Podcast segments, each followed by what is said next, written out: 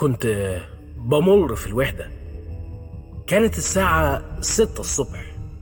ورديتي قربت تخلص وأنا هموت من التعب. بس على الأقل كانت ليلة هادية. وقفت قدام عنابر الجراحة وولعت سجارة. طبعا هو ممنوع. ولو دكتور باركر شم خبر ممكن يقتلني فعليا. مهم. وقفت أدخن في الهواء الجميل ده. بس بس لمحت حاجة في آخر الممر في الجزء المظلم منه كان في ظل طويل شوية ماشي بالراحة جدا. في حاجة في طريقة مشيته خلتنا أتوتر. بصراحة اترددت. أروح أشوف مين ده؟ ولا ولا أعمل نفسي ما شفتش حاجة. ما كانش ماشي بقلق زي الحرامية ولا ولا بتعب زي المرضى ولا حتى بثقة زي الدكاترة والممرضين.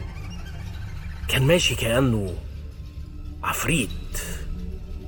بهدوء شديد وكأنه بلا هدف. المهم في الآخر لقيتني بجري عليه وأنا حاطط إيدي على مسدسي لحد ما وصلت للنقطة اللي الظل ده اختفى عندها. أنا قلت بس ده شبح فعلا. ما هو الأشباح بس اللي بتختفي بالطريقة دي. كان في أوضة على اليمين. فتحتها ودورت. برضه ما لقيتش حد. الأوضة كانت فاضية تماما. وقتها قلت لنفسي إن أكيد كنت بهلوس. قلت السهر الكتير برضه يعمل أكتر من كده. لابد أن رجل الأمن الكاميروني أوستيفو قد فكر كثيرا جدا في كنه ما رآه قبل أن يهز رأسه ويشعل لفافة تبغ ويفترض أنه يهلوس. إن السهر يعبث بالرؤوس كثيرا جدا والذين يظلون مفتوحي العين حتى شعاع الشمس الأول يمكن أن يروا كل شيء. إن أشياء كهذه تحدث ولكن دعنا لا نقفز إلى الاستنتاجات. من العسير على المرء أن يخمن ما دار في ذهن رجل الأمن العجوز الذي تعكس ملامحه طيبة وسذاجة بالغتين. هو نفسه لا يعرف ما يدور برأسه. إنها عادتنا الرذيلة. عادة وضع الأفكار والخواطر الخاصة بنا على لسان وفي أذهان من يستحيل أن يفكروا فيها. لقد رأى أستيفو شيئا غريبا. هذا هو كل شيء. أما لماذا لم يبلغ الإدارة وقتها فعلم ذلك عند الله. لأن أستيفو لم يكن ممن يجيدون التعبير عن أنفسهم ولم يكن بالتأكيد يحب أن يقال أنه يخرف لأن هذا يجعل شبح الإحالة للاستيداع يلوح في الأفق. فيما بعد حكى أستيفو القصة وصار بوسع من يعرفون التفاصيل أن يفسروا ما رآه في ضوء جديد ساطع. إنه لم يكن يهدي.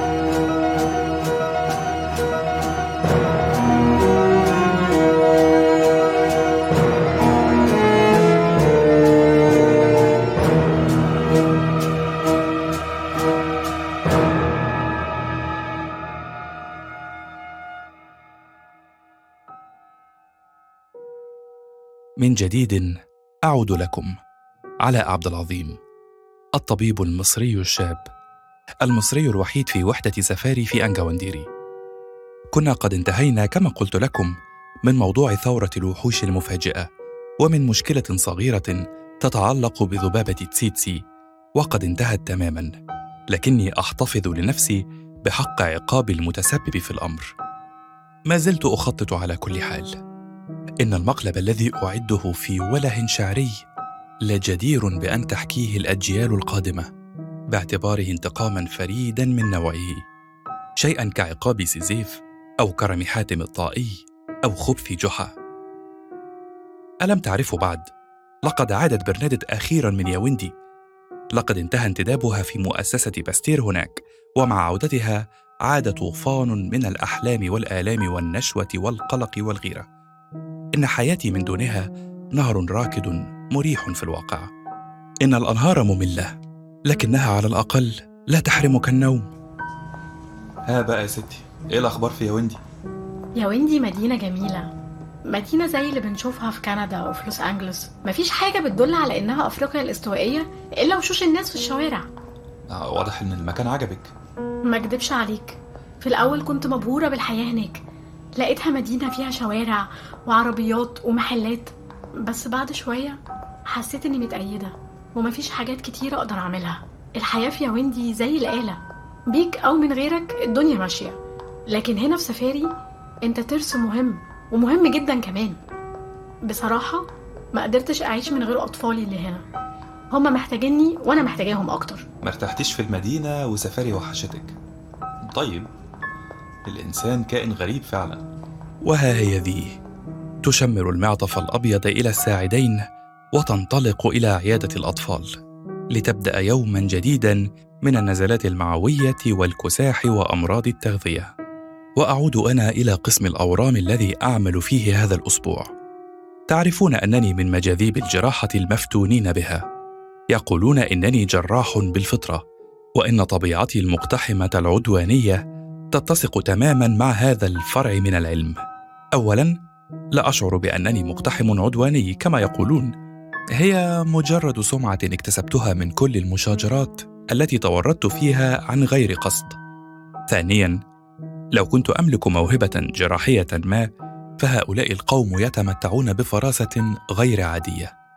لم أعرف أن فن القيافة والعيافة التي اختص به العرب يسري هنا.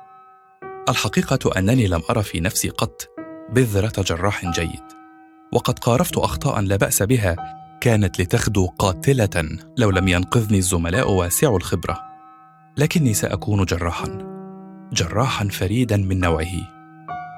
اليوم أنا في قسم الأورام لكني لن أمارس الجراحة لأن هذه حالات متقدمة تجاوزت ما يسمونه المرحلة الرابعة في أي تقسيم أورام.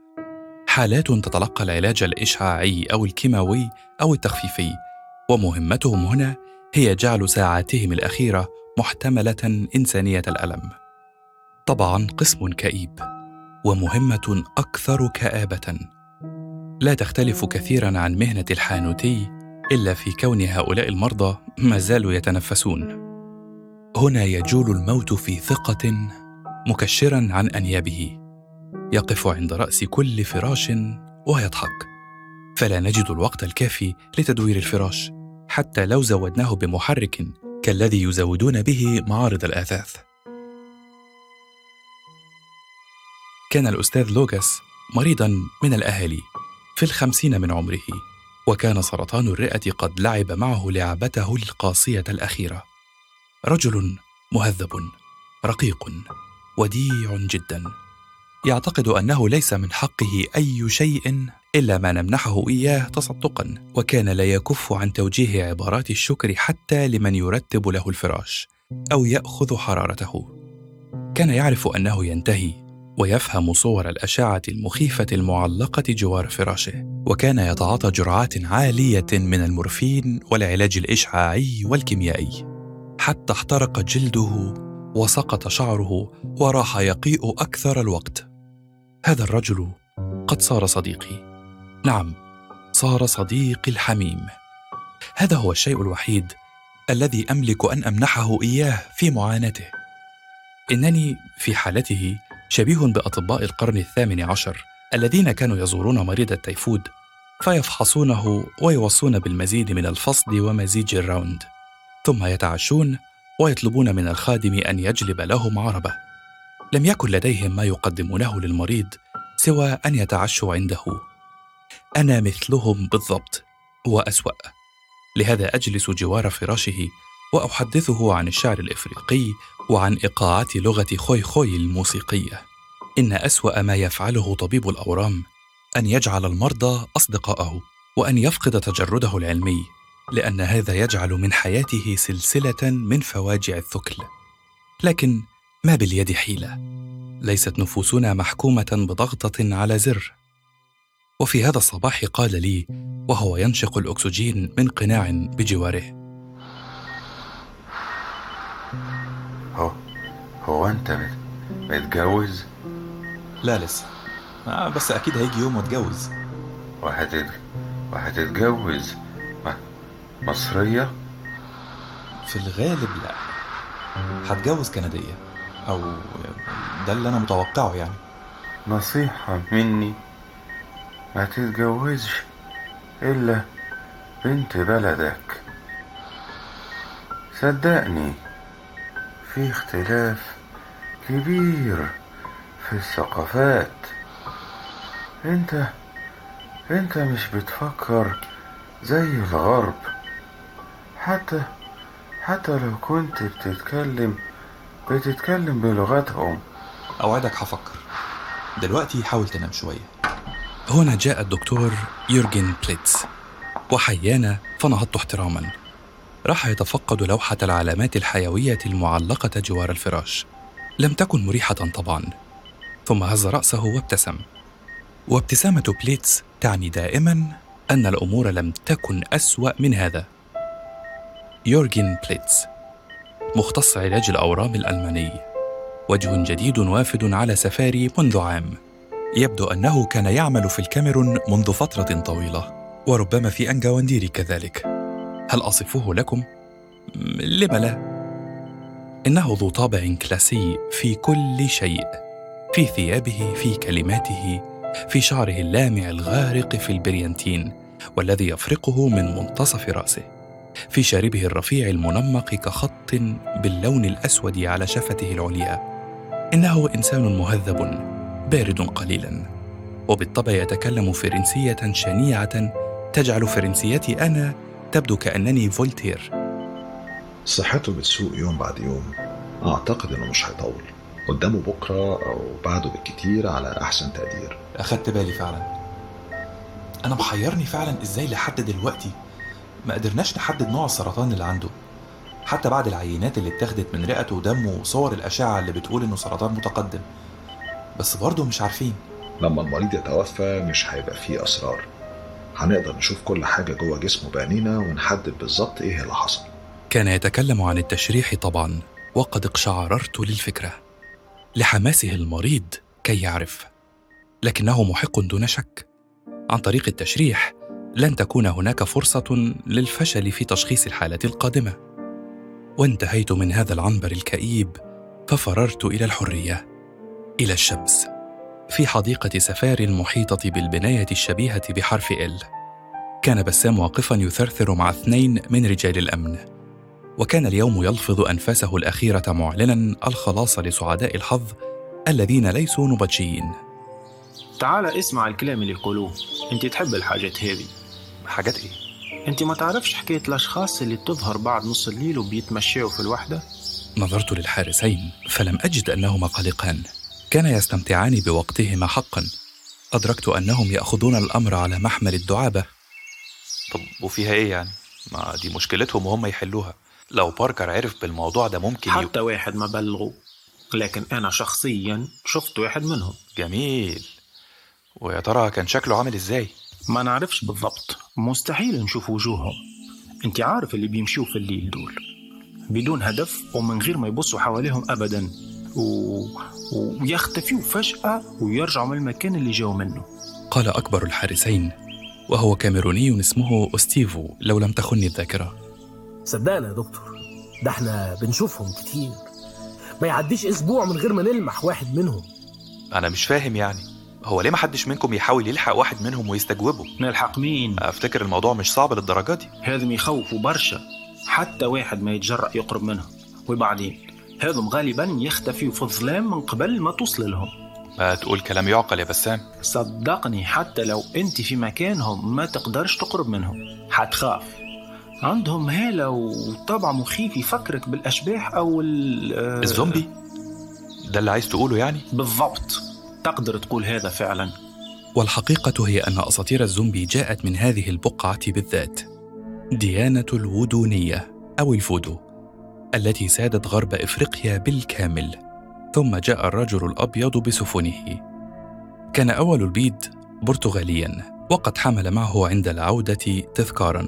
هو مجموعة من سكان غانا. وبعد أعوام اكتشف الأمريكان هذه الآلة الصناعية السوداء فائقة القدرة. اشتروا عشرين زنجيا من سفينة هولندية وجربوهم في المزارع فكانت النتيجة مبهرة. وسرعان ما نشطت تجارة العبيد. وانتقل الملايين إلى أمريكا ليعيشوا هناك حاملين معهم أكثر معتقداتهم التي كانوا يمارسونها في غابة إفريقيا. وفي جزر الكاريبي كان هؤلاء الأفارقة يعتنقون ديانة الفودو. التي مزجوها بالمسيحية في خليط غريب وكان الزومبي من الأحجار المهمة في هذه العقيدة. إن الزومبي جاء من غرب إفريقيا ليعيش في الكاريبي. حقا لا أرى غرابة في أن تسود هذه الخرافة هنا. الكلام عن أشخاص هائمين لهم طباع الزومبي العجيبة كما نراها في أفلام الرعب. سألت استيفو بس حسب كلامهم مش مؤذيين صح؟ اقصد يعني ما عملوش حاجة أكتر من إنهم بيظهروا في الضلمة. أيوه يا دكتور هم شكلهم مخيف بس. طيب تمام. يبقى برضو مفيش مشكلة ولا حاجة. يعني أنا مثلا ما بحبش الصراصير وبخاف منهم جدا رغم إنها ما بتأذيش. بس بتكون علامة على عدم النظافة على الأقل. أهو سفاري كده فيها مشكلة نظافة برضو. بس بدل الصراصير المكان فيه أشباح.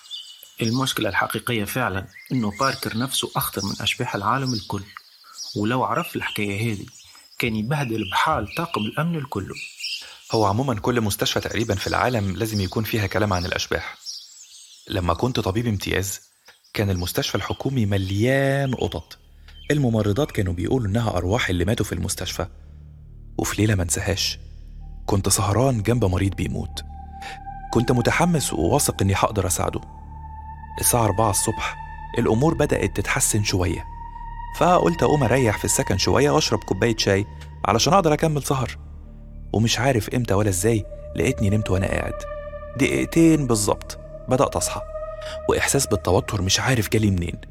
كأن حد عمال يقول لي اصحى اصحى. فتحت عينيا لقيت قطة سودة واقفة على رجليها الخلفية وبصالي. أنا اتجمدت مكاني. تلات ثواني والقطة مشيت. جريت على سرير المريض. لقيته مات.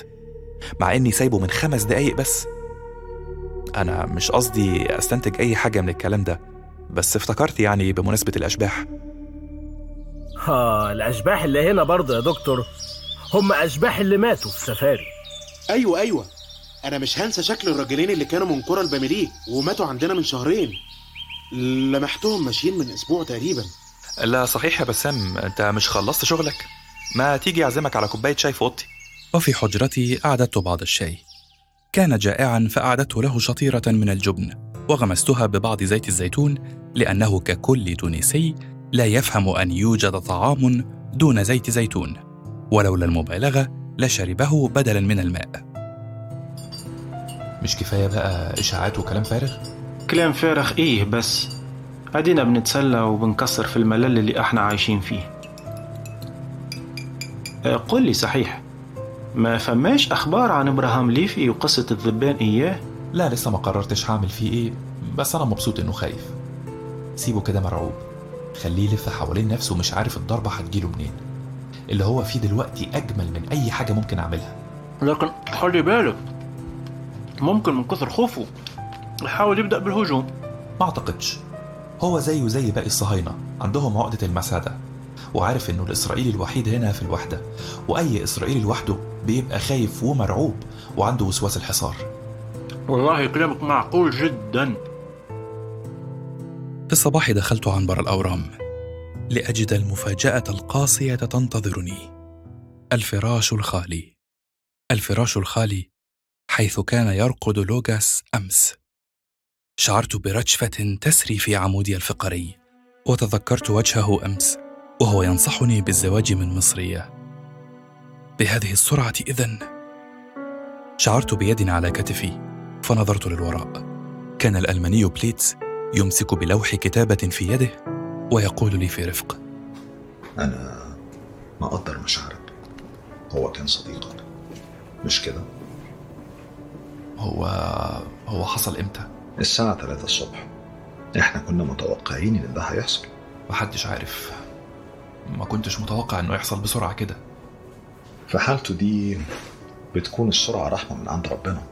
ضغط دمه انخفض بسرعة وبدأ يغيب عن الوعي ومحاولاتي كلها فشلت. وأعتقد إن جاله نزيف رئوي لأن قبل وفاته كان بيكح دم. في يوم من الأيام العلم هيقدر يمنع الأحزان اللي من النوع ده. مريض السرطان هياخد له قرصين من أونكولايسين أو كارسيكيور ويخف بعدها تماما من السرطان. ال- الأونكولايس.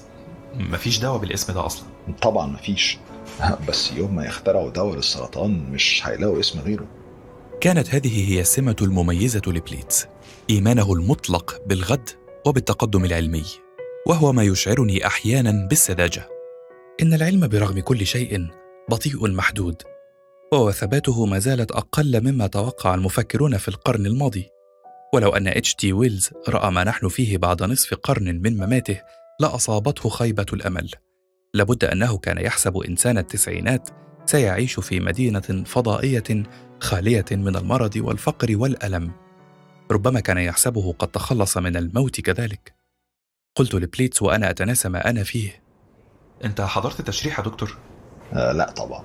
طول ما اليهودي الإنجليزي ده مسيطر على المشرحة يبقى لا هدخلها ولا هعتبها وهذه نقطة أخرى تميز بليتس. إنه لا يطيق اليهود ولا الإنجليز ولا الفرنسيين. ربما أقول إن هذا يقرب بيننا نوعا لكني بدوري لا أكره اليهود إلى هذا الحد. أكرههم فقط حين يصيرون صهاينة. وبالتالي كان بليتس أكثر حماسا مني في هذا الصدد. أما عن مقته للإنجليز والفرنسيين فأمر لا أفهمه. يبدو أن النزعة العرقية الآرية لم تفارق الألمان بعد بعد نصف قرن من وفاة هتلر. قلت له وأنا أتجه لأول فراش في العنبر.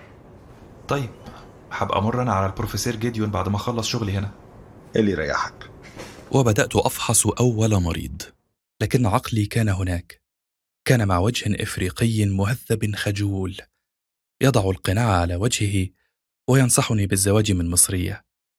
وجه كان رجلا أمس واليوم صار جثة باردة على منضدة التشريح أمام عيني جيديون الشبيهتين بعيني صقر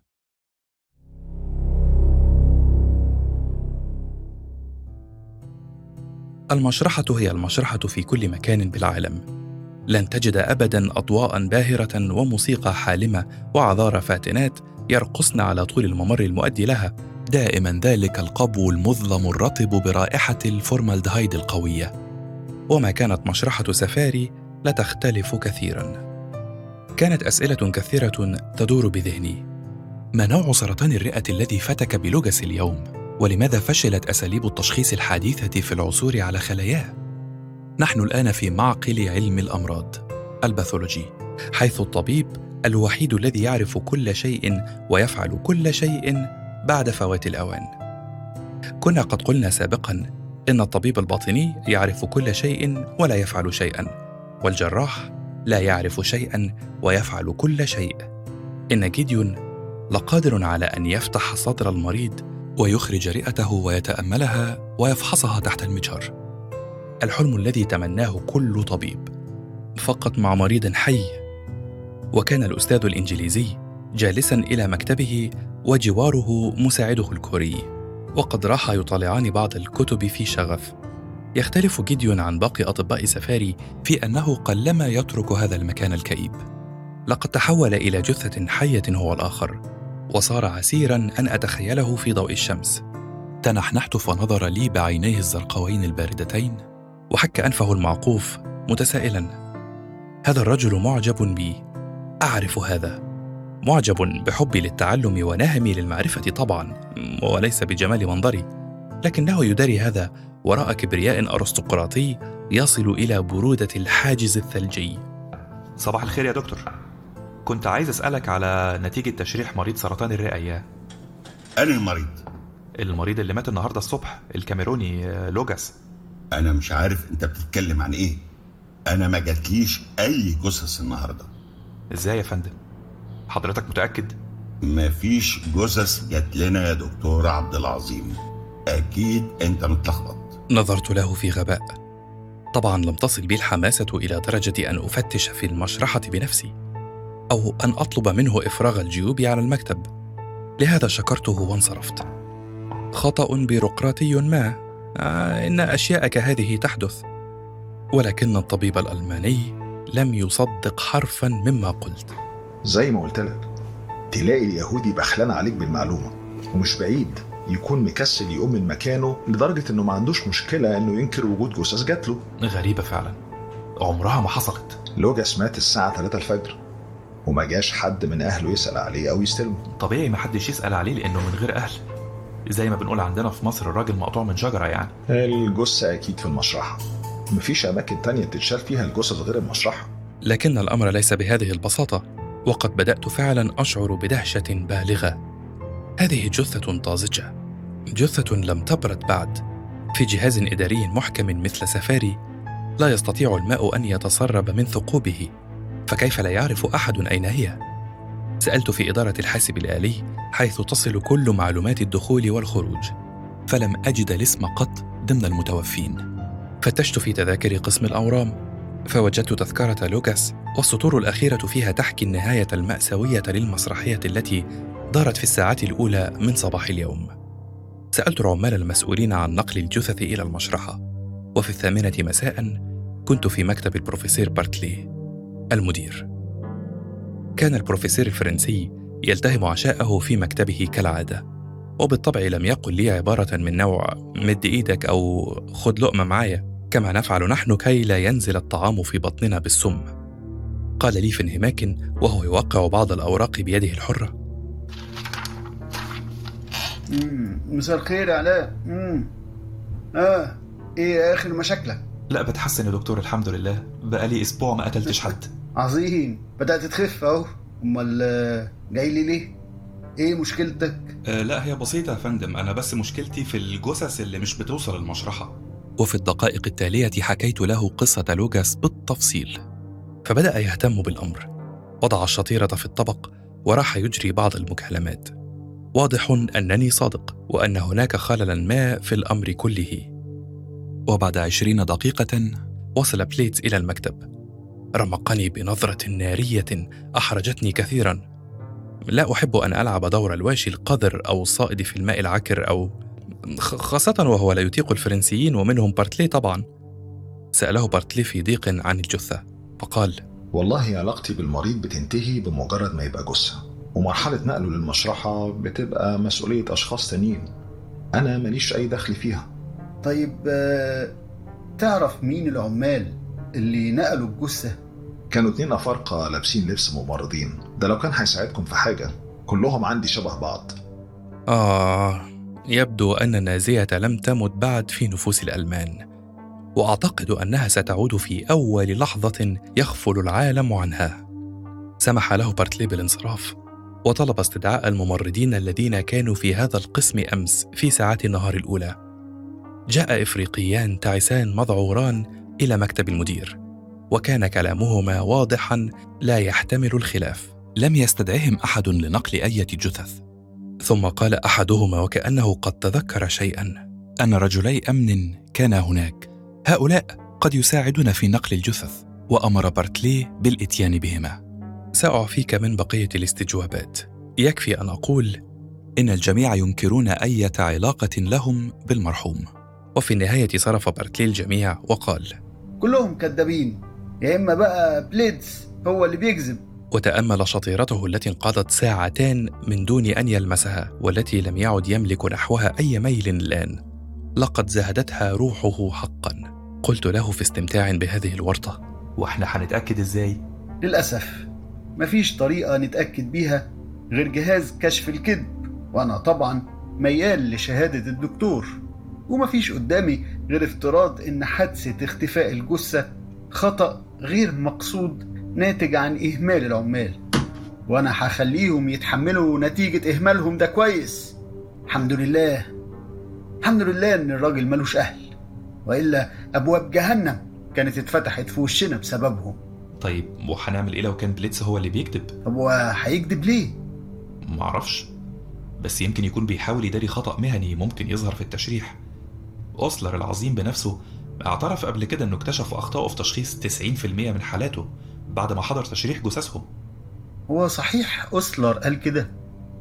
لا لا لا ما افتكرش معاك مرجع أو حاجة لكلامك ده لا مش معايا ومش فاكر بالظبط بصراحة قريت الكلام ده فين بس متأكد منه لا لا لا لا, لا ما أعتقدش. لا لا كلام فارغ. مهم. أنا ما أفتكرش يكون بليدز بيكذب. ولو حتى كذب فهيداري الجثه فين هيخبيها في جيبه لحد ما يرميها في أقرب مقلب زبالة ولا هيزقها برجله تحت السجادة مثلا. معرفش يا فندم بس في حاجة مريبة فعلا. علاء علاء أنا بقول لك أهو. بلاش تضم يورجين بليدز كمان لقائمة أعدائك. أنت أصلا مش ناقص. حاول بقى تسيطر شوية على تهور الشباب ده. صدقني تربية العداوات مش هتفيدك وهتعرف إنه كان عندي حق لما تبقى في سني.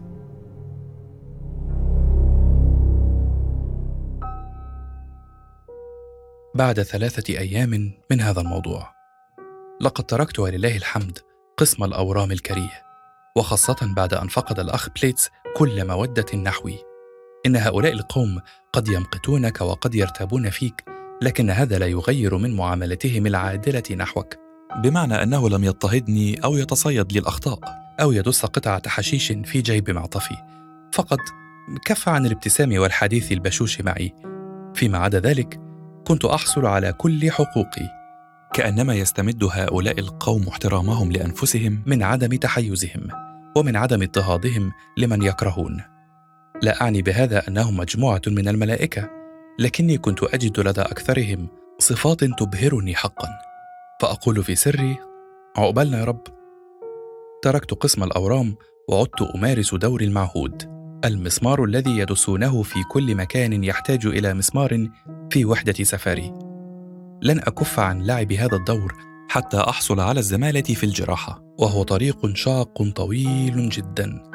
لم أقطع منه سوى بضع خطوات. والثقب الذي أدخل المسمار فيه أعني الذي أدخلوني فيه هو قسم التوليد وهو كابوس حقيقي مريع أفضل عليه أن أنام على الأرض وأتلقى اللكمات في ضلوعي حتى أموت. لكني كالعادة لا أملك حق الاعتراض. أمضيت يوما شاقا في مستشفى المجانين هذا ونظرت إلى ساعتي. إنها الثانية بعد منتصف الليل. جميل. هو الاستحمام ثم النوم إذن. ومشيت عبر الردهة المظلمة ادندن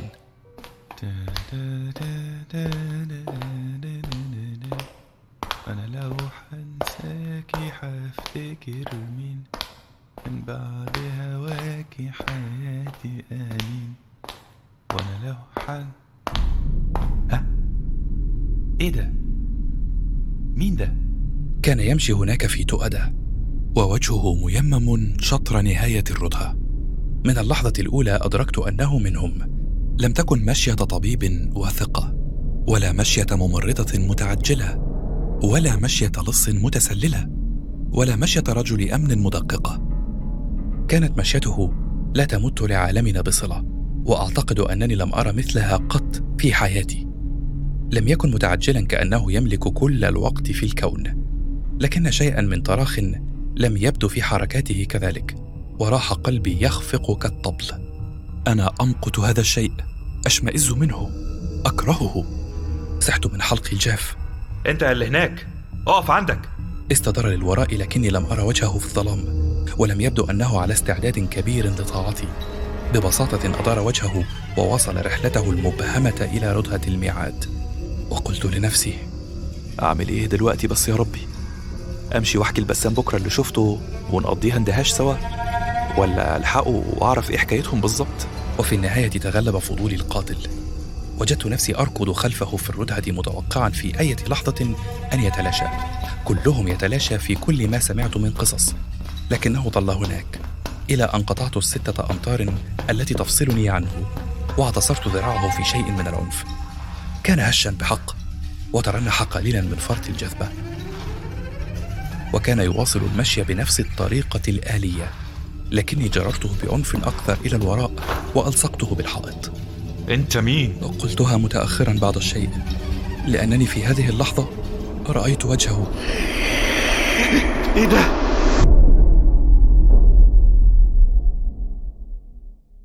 وكانت برنادت قد فرغت من إعطاء المحاليل لذلك الرضيع البائس الذي كاد الجفاف يفتك به لقد عادت اللمعة إلى عينيه واستعادت كرة عينيه صلابتهما واسترد جلده مرونته. تأكدت من أن الأم تمسك برأسه جيدا وأن إبرة الفراشة تم تثبيتها بعناية باللاصق. ثم أصدرت بعض التعليمات للممرضة الكونغولية الواقفة وتثاءبت ونظرت لساعتها. الثانية صباحا. لقد حان الوقت لبضع ساعات من النوم لأن يوما شاقا ينتظرها غدا.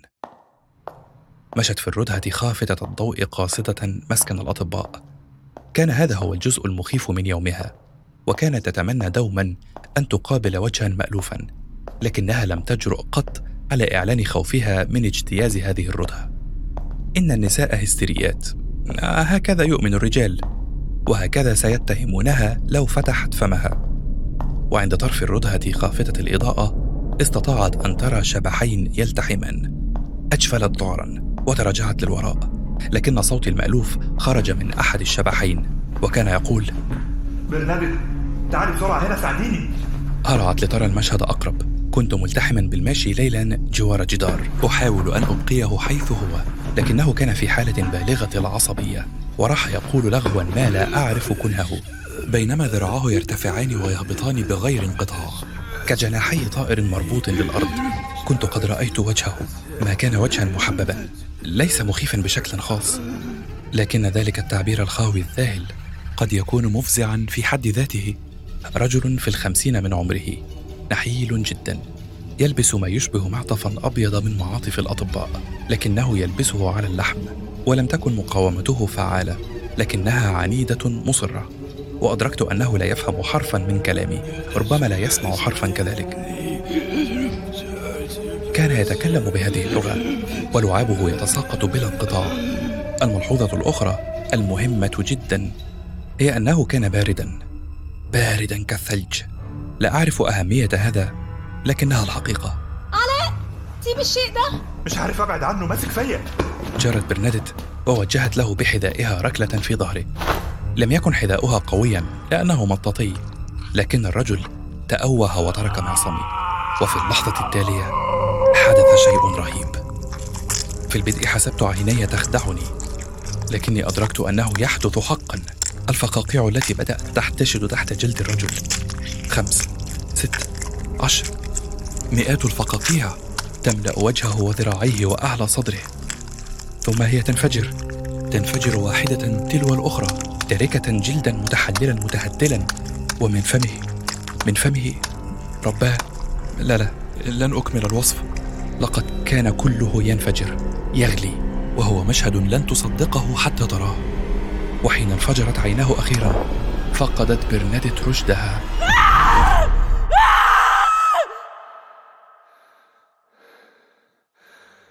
الآن أقف وحدي لاهثا أرتجف كذيل حية الجرس. جواري على الأرض طبيبة كندية فقدت الوعي. وعلى بعد خطوات منها رجل أو شيء يشبه الرجل. تحلل جلده كله تقريبا ولم تعد له عينان. أدركت أنه مات. إنها ميتة مريعة لكني لا أفهم سببها. نظرت خلفي لأتأكد من أنه لن ينهض واتجهت إلى جهاز الهاتف على الجدار وطلبت رجال الأمن. وكما هي العادة وقف البروفيسور بارتلي يرمق كل هذه الفوضى في عدم تصديق وذهول. لقد اتصل به أحدهم. وها هو ذا يعتقد أنه ما زال يحلم وأن كل هذا كابوس. هو يطلع إيه ده بالظبط يطلع إيه ده آه، ده أعتقد إنه زومبي يا فندم. زومبي؟ والزومبي بيعمل إيه في وحدتي أكيد بيعمل نفس اللي بيعملوه الزومبي التانيين ولا إيش عرفني وحين عرف تفاصيل القصة راح يدور كالمجنون حول نفسه ويتكلم بلغة فرنسية متلاحقة لم أفهم منها حرفا كالعادة. في النهاية قال لرجال الأمن خدوه على المشرحة. لازم نعرف حكاية الراجل ده إيه بالظبط. وأنت يا علاء أنا بكرة هحقق معاك ومع الناس كلها. هذه هي العادة. إنه يخلط دوما بين المصائب وبين مكتشفها. لا يجد سواي كي يلومه كلما ظهرت ثغرة في الآلة العملاقة التي هو مسؤول عنها. كانت برنادت تترنح. فقلت إنني سأوصلها إلى حجرتها وانصرفنا. علاء هو ده كان زومبي بجد؟ بصي هي فكرة الزومبي أساسا قايمة على رجوع الحياة للموتى. هي دي فكرة ما بتقبلهاش الديانات السماوية وطبعا بتتعارض حتى مع نظريات العلم اللي نعرفها لحد دلوقتي بس حسب أساطير الفودو الساحر الشرير بيركب حصانه بالمقلوب بالليل ويروح على بيت الضحية يمص روحها من خرم الباب ويحطها في إزازة وبعد كده يطلع على قبره. يطلع الجثة ويمرر الإزازة تحت مناخيره فالجثة تقوم. يا خبر! انت عرفت الكلام المخيف ده منين؟ ما تنسيش إن الأساطير دي كلها جت من غرب أفريقيا. المهم بعد كده الجثة بتمشي ورا الساحر بمشيتها المميزة اللي بتبقى كأنها ماشية بتطوح دي وتنفذ كل اللي مطلوب منها واللي بيكون في الغالب استعبادهم في حقول القصب. وبينقذوهم إزاي؟ بيقولوا المية المالحة بتحرر الزومبي وبتخليه يعرف هو مين وجاي منين. وغالبا بينتقم من اللي أذاه انتقام شنيع. عشان كده الأهالي في جامايكا بيرشوا أعتاب بيوتهم بالمية والملح بالليل علشان يتجنبوا أذى الزومبي. ودول بيبقوا زي الزومبي اللي بنشوفهم في السينما؟ بياكلوا أدمغة الناس؟ لا مش للدرجة دي. الزومبي اللي بحكي لك عنهم دول أسطورة. أما الزومبي اللي بياكلوا البشر دي خرافة جت من الأسطورة. نظرت لي هنيهة وارتجفت. كنت ألعب معها نفس دور الطفل الخبيث الذي يجري حاملا سحلية وراء طفلة مذعورة أنا استحالة هعرف أنام بعد القصص دي. ممكن تدخل تشرب معايا حاجة لحد ما أعرف أهدى شوية؟ لا شكرا. حاولي انت تنامي لأن الصبح قرب يطلع. بالطبع لن أدخل. إن هذه الواحة ليست من حقي. بعد. واستدرت تاركا إياها وحيدة تحلم بالزومبي. في التاسعة صباحا كنت في قسم الحاسب الآلي. أنتم الآن تعرفون جيرترود الزنجية الأمريكية المسؤولة عن الحاسب هنا وتفهمون طريقة مزاحها. لا تندهشوا إذن. صباح الخير يا دارلينج صباح الخير يا غالية. محتاجك في خدمة ومفيش غيرك هيعرف يعملها لي. ثم قررت أن أبدو وسيما دع سحر الشرق لو كان عندك واحد يؤدي عمله حتى لا ترفض ما كان من حقها أن ترفض. سبلت عيني وقلت. بس قولي لي الأول إيه الحلاوة دي؟ بطل حركاتك دي. خش في الموضوع على طول. أنا محتاج أعرف الأشخاص اللي دخلوا المستشفى وما خرجوش منها. بمعنى أدق اللي ماتوا وما راحوش المشرحة. سؤال غريب يا عسل. بس ماشي. اللي أنت عايزه كله تحت أمرك. ثواني كده. بص هو في خمس أسماء. كلهم دخلوا المستشفى الست شهور اللي فاتوا. اللي مات بالسرطان واللي مات بالإيدز بس كلهم محدش جه استلم جثثهم وبرضه مفيش أي تقرير عن تسليمه في المشرحة. هو أنت بتدور على إيه بالظبط؟ مش عارف. هو الأكيد إن في حاجة غريبة بتحصل. بس هي إيه؟ لسه معرفش يلا سلام دلوقتي يا جميلة الجميلات. أي خدمة يا عسل؟ سلام. واتجهت للباب وأنا غارق في الخواطر السوداء.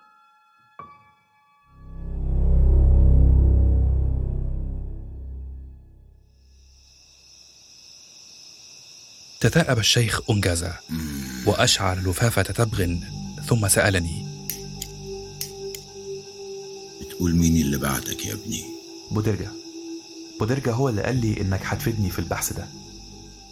ورحت أجوب بعيني في أرجاء الكوخ. كان كوخا إفريقيا عاديا له كل سمات أكواخ البانتو وكانت المرأة العجوز جالسة على الأرض في وضع الاحتباء الشهير تعجن جذور الكثافة. وتصغي لمحادثتنا الفرنسية التي لا تفهم منها حرفا. لقد كان بودرجا يعرف القصة كلها وقد قال لي في غموض الأهالي في القرية اللي جنبنا بيتكلموا اليومين دول عن اللي بيرجعوا من الموت. فعلا؟ لا اديني تفاصيل أكتر. لا معرفش تفاصيل. أنت لازم تروح بنفسك للقرية وتسأل هناك عن الشيخ أنجازة صاحب الثلاث بقرات وهو الوحيد اللي هيفيدك. وهكذا وجدت نفسي أذهب مترجلا إلى تلك القرية التي لا أفهم من لغة قومها سوى كلمة واحدة أنجازة وطبعا كان هناك ثلاثة منهم. لذا رحت ألوح بثلاثة أصابع وأخور كالماشية حتى فهم أحدهم أي أنجازة أريد. وها أنا ذا جالس في كوخه أصغي لحكمته السرمدية. ودعوت الله ألا يموت الرجل قبل أن يحكي كل شيء. وهو شيء عسير بعض الشيء لو رأيت منظره معي. إنه جثة لا ينقصها سوى الدفن. قال العجوز. أنت بتسأل عن اللي بيرجعوا من الموت.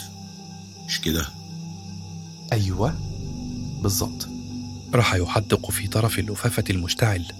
وقال بشرود. إحنا بنشوفهم. وبنسمعهم بالليل وهم ماشيين في القرية. بيتحركوا ببطء بين الأكواخ.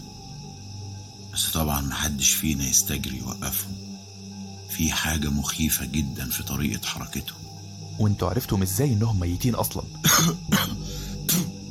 إحنا عارفينهم. وعارفين انهم ماتوا من كذا سنة. أنا ابني كمان واحد منهم. ميت من عشر سنين تقريبا. وبقينا بنشوفه هو كمان. محتاج دليل أكتر من كده. انت شفت ابنك وهو بيموت؟ كان بيتعالج في مستشفى أنجوانديري ومات هناك. قصدك سفاري؟ لا ما كانش لسه في سفاري وقتها. كانت مستشفى إرساليات خاصة. أعتقد إنها ما بقتش موجودة دلوقتي. طيب معلش. ما فكرتش مثلا تزور قبر ابنك بعد ما ظهروا الأشخاص اللي بيمشوا في القرية دول؟ أزور قبره؟ ليه؟ قصدك إيه؟ قصدي علشان تتأكد يعني لو القبر كان مفتوح أو لو في محاولة لنبشه مثلا. لا لا لا لا جسمه لسه في القبر لكن روحه هي اللي بتهيم والروح متجسدة في شكل الوعاء اللي كانت فيه. وابنك الله يرحمه مات بإيه؟ بسرطان الدم. هما قالوا لنا كده بعد ما شرحوه.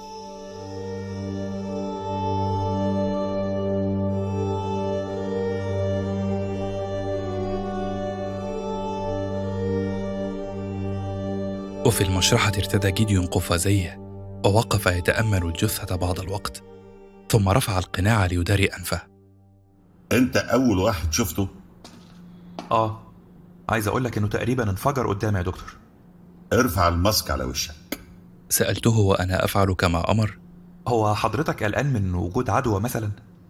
ما أعرفش. إحنا قدام حالة جديدة من نوعها. ممكن يكون فيروس جديد لسه العلم يعرفش حاجة عنه. أنا حسيت كأنه بينفجر. كأنه تعرض لضغط منخفض فجأة زي اللي بيحصل للغطاسين لما يطلعوا لسطح المية بسرعة. هما مش بينفجروا بالمعنى الحرفي يا ابني. هو اللي بيحصل للغطاسين دول لو خرجوا لسطح المية بسرعة من عمق كبير إن النيتروجين في دمهم بيرجع لحالته الغازية فبيخلي دمهم يغلي فعليا.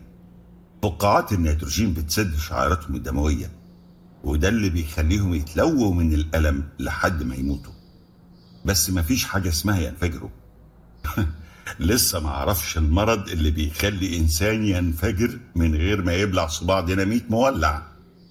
هززت رأسي موافقا على حين أخذ هو الشهيق العميق المعتاد وأمسك بالمبضع وبدأ يشق الجلد. يشق ما تبقى منه.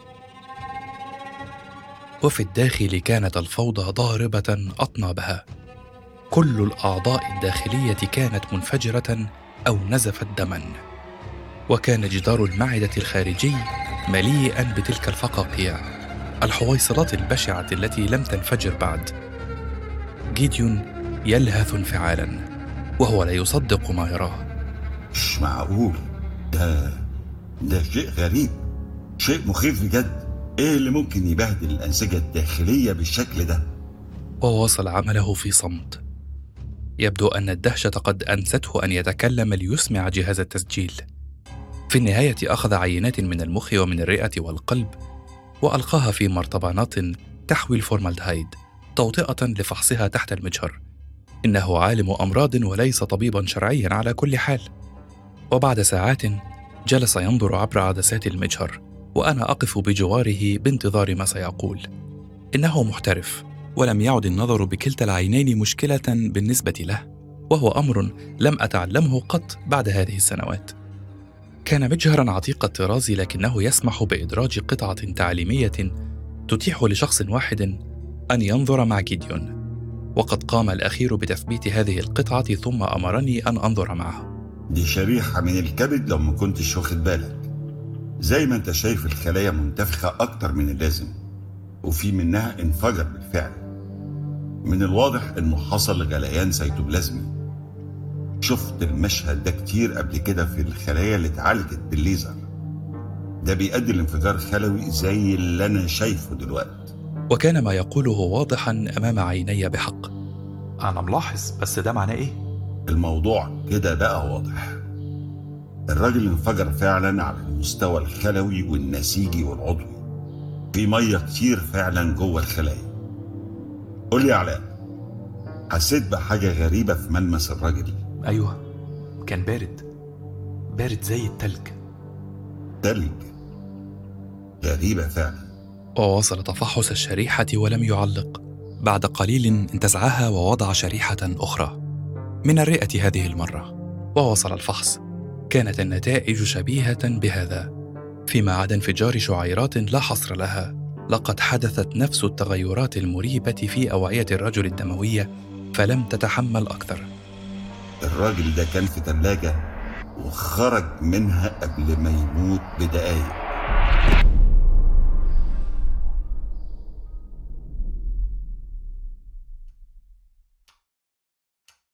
في مكتبه جلس جيديون شارد الذهن يعتصر كوب القهوة بكفيه ويفكر. كان بطبعه سمجا قليل الكلام. آثرت الصمت بانتظار ما سيقول. عالما أن أول سؤال سيتلقى جوابا مؤلما. بعد قليل سألني. سمعت قبل كده عن cryonics cryonics؟ لا طبعا. ده مصطلح جديد عليا تماما. ال cryonics ده نوع من الخيال العلمي. ويمكن لحد النهارده ما اتعملش تجربة واحدة سليمة. الاختلاف ما بينه وما بين العلم الحقيقي هو إن العلم الحقيقي بيقدم لنا الحقيقة المؤلمة المحدودة. لكن العلم الخيالي هو الأحلام بكل بهائها وجمالها. الفكرة اتولدت لأول مرة على حد علمي في قصة خيال علمي لكاتب فرنسي اسمه إدمون دابو. كان في القرن التسعة عشر تقريبا. القصة كانت بعنوان الرجل ذو الأذن المكسورة. تتكلم القصة عن تجميد المرضى الميؤوس من شفائهم ومحاولة إعادتهم للحياة مرة تانية. بعد تطور الطب طبعا وإيجاد حلول لشفائهم. بعدها في علماء كتير اتبنوا الفكرة. كلهم كانوا بيؤمنوا إن الموت مجرد مرض ما يعرفوش علاجه لسه. وكان أملهم إنه يفضل المريض في ظروف تحفظ أنسجته لحد ما يجي اليوم اللي يقدر فيه العلم يقهر الموت. بس يا دكتور الكلام ده كلام فارغ عارف. أنا معرفش مقدار تدينك لكن الفكرة نفسها منافية مع سنة الطبيعة وميثاقها. لازم من وجود الموت لاستمرار عجلة الحياة. تقدر تقول إن الفكرة كانت جزء من غرور علماء القرن التسعة عشر اللي افتكروا نفسهم إنهم قدروا يوصلوا لمعرفة سر الحياة. وزي ما قال بنيامين فرانكلين إنه يتمنى يرجع للحياة بعد مئة سنة ولو خمس دقايق علشان يعرف إيه اللي حصل في العلم والسياسة والاقتصاد وبعدها يموت مش مهم. يعني معنى كلامهم إنهم يحولوا القبور لغرف نوم لكن الفكرة ما تطبقش طبعا. ما ينفعش تطبق لأسباب كتيرة يا ابني. لكن بالنسبة لهم كانت في دلائل بيستندوا عليها زي البكتيريا. بتموت سنين طويلة في درجة حرارة قريبة من الصفر وبعد كده تزدهر وتمارس عملها من جديد. وافتكروا إن اللي ممكن يتطبق على حيوان وحيد الخلية ممكن ينجح على حيوانات متعددة الخلايا. أنا سمعت عن فكرة الإحياء المؤقت دي قبل كده. ما كنتش أعرف إن اسمها ال cryonics. لا ال cryonics فكرتها مبنية أساسا على تجميد الموتى مش الأحياء. وزي ما قلت لك قبل كده إنهم بيعتبروا الموت زيه زي أي داء عضال ممكن الشفاء منه طيب والمفروض بيجمدوهم إزاي؟ في الأول جربوا النيتروجين السائل وبعدها جاء هارلود ميرمان وقال إن الهيليوم السائل أفضل واليابانيين انبهروا بالأكسجين السائل لما جربوه معنى كلامك إن التجربة نجحت؟ لا طبعا نجحت مع الفئران الحية ونجحت مع اليابانيين لما جمدوا الشرانق لدرجة سالب 30 درجة مئوية وغطسوها في الأكسجين السائل وبعدها دوبوا التلج. قدرت اليرقات تكمل حياتها بشكل طبيعي وخرجت منها فراشات كمان. عفوا يا فندم. أنا محتاج بس أفهم علشان حاسس بشوية تناقض في الكلام. لأن مرة حضرتك تقول إنهم فشلوا ومرة تقول إنهم نجحوا. فإيه؟ ما نقدرش نقول إنهم نجحوا نجاح كامل لأنهم أولا أجروا تجاربهم على الكائنات الحية مش الميتة زي ما كانوا بيأملوا. ثانيا التجميد بيكون بلورات تلج جوه الخلايا. ده بيسبب لها أذى ضخم في مرحلة التذويب. علشان كده حاولوا اليابانيين إنهم يحقنوا اليرقات بالجليسرول ويغطسوها فيه. بيقولوا إنه قلل من تكوين البلورات جوه الخلايا. طب وحضرتك بتحكي لي كل ده ليه دلوقتي؟ منظر الجثة والخلايا بيؤكد إن الخلايا دي كانت متجمدة وتعرضت للذوبان. بلورات التلج اللي دايبة هي اللي أدت لانفجار الخلايا. يعني في حد بيحاول يعمل الكلام ده هنا في سفاري؟ أغبياء بيؤمنوا بحاجة ضد الطبيعة نفسها. ولو حاولت تناقشهم هيتهموك بالجهل والتعصب. كلامهم كله مستند على اكتشاف الكهرباء واللاسلكي وإنه في يوم من الأيام الإنسان عمره ما كان يحلم باكتشافات زي دي. ده خلاهم يقبلوا بأي شيء حتى لو كان منافي للمنطق. ورأيك إيه في الجثة اللي شرحتها؟ أعتقد إن الراجل ده كان في حالة إحياء مؤقت. اتجمد تماما ورجع للحياة فجأة. وبذل مجهود في صراعه معاك. وده السبب كافي لأنه يدوب تماما. وخلى خلاياه وأوعيته الدموية تنفجر ويموت فعلا خلال ثواني. أنت تقصد إنه ما كانش لسه مات قبل التجميد؟ لا طبعا. ما تبقاش غبي. الأموات ما بيرجعوش مرة تانية للحياة. ده أمر منتهي. معنى كده إن في حد هنا بيجمد المرضى الميؤوس من شفائهم ولسبب ما واحد منهم داب قبل أوانه؟ معرفش مش شغلتي إن أفترض استنتاجات من غير ما أستند على وقائع.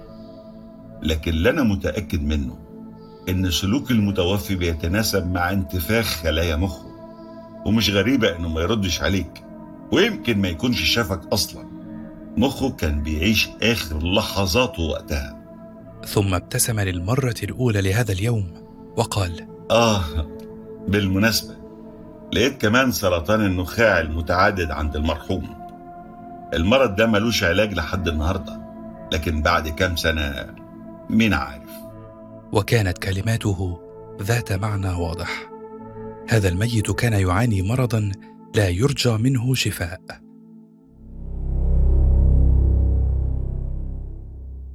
على الحائط كانت ورقة علقتها وقمت بتثبيتها بالشريط اللاصق. وعلى الورقة رسمت ممرات سفاري. الطرقات التي كان العائدون يمشون فيها ليلا. إن لدي ثلاثة روايات وشهادة عينية رأيتها بنفسي. إن المكان الذي جاء منه هؤلاء القوم يجب أن يكون سهلا قريبا. إن حالتهم لا تسمح لهم بالكثير من المشي. يجب أن يكون خفيا. يأتون منه فلا يراهم أحد ويدخلونه فلا يراهم أحد. أن يكون واسعا مجهزا يسمح بوجود ثلاجات أو شيء من هذا القبيل. سهل خفي واسع مجهز قريب. هذه هي الصفات الرئيسية. لقد دنونا جدا من الحل. لم يبق سوى الإلهام ولكن أين هو الإلهام؟ أخيرا يجب أن يؤدي إلى القرية أو يكون على اتصال بها. إن هؤلاء القوم يشاهدون في القرية المجاورة منذ ستة أشهر. في الحقيقة قمت في الساعات الأخيرة بعدة جولات في سفاري لكن من دون نتيجة ما في كل مرة. إن سفاري كظهر يدي أعرف كل ثقب فيها ومن العسير أن يكون هناك مكان لا أعرفه. كان هذا فضولا فضولا طال. وفي النهاية قلت لنفسي ما شأنك بكل هذا؟ لقد كنت دوما تمقت القصص التي يتدخل فيها البطل فيما لا يعنيه وتفضل عليها القصص التي يجد البطل نفسه فيها متورطا برغم أنفه. إن تدخل البطل فيما لا يعنيه يجعله بشكل ما مسؤولا عما يحدث له. لقد قررت أن أنسى كل شيء عن العائدين وأن أعود لروتين حياتي في وحدة سفاري. وكان عملي الصباحي مع برنادت في قسم الأطفال. صباح الخير يا علاء. مالك؟ شكلك بائس النهارده. كلك ذوق والله. الواقع أنني لم أنم جيدا. بماذا يحلم من رأى ما رأيته؟ طبعا يحلم كالعادة بأنه في قاعة كبيرة محاط بأحواض الهيليوم السائل التي يتصاعد منها البخار. لا أدري إن كان هذا صحيحا علميا لكنه جميل شكلا وفجأة تخرج الجثث من الأحواض. جثث متجمدة بدأ جلدها ينفجر وكلها تمد يدها نحوه بتلك الطريقة المتصلبة المرتجفة التي رأيناها في كل أفلام الزومبي. ثم ماذا؟ بالطبع يرجع بطل الحلم للوراء فقط ليصطدم بالمزيد منهم. حلم تقليدي طبعا بلا ابتكار ولكن بما يحلم إذن إن الظروف هي التي تصنع الحلم. والحلم تنفيس نفسي تلقائي. كنت في أسوأ حال وكان هذا ظاهرا على وجهي بالتأكيد. شرحتوا الجثة؟ ها؟ آه جديون شرحها. لقى حاجات غريبة قوي. زي إيه؟ بيقول كلام مش مريح بالمرة عن الكرايونكس. علاء في طفل هنا في القسم مات بسرطان الدم قابلته امبارح بالليل. ابتلعت ريقي لقد ربطت بين الموضوعين بسرعة غير عادية. قلت لها ضاغطا على حروف كلماتي. انت متأكدة انه مات؟ شفتيه بعينيكي؟ لا مش بالظبط. يومها خلصت شغلي ورجعت بعد ساعتين عرفت إنه مات. امبارح شفته وهو ماشي في الطرقة. وعملتي إيه؟ هعمل إيه؟ جريت طبعا. ما كنتش هقدر أمسكه وأشوف اللي شفته مرة تانية. علاء هو فعلا في حد هنا بيمارس الكرايونيكس على المرضى؟ من الواضح إن في حد بيعمل كده. بس السؤال الأهم هو مين وبيعمل كده فين؟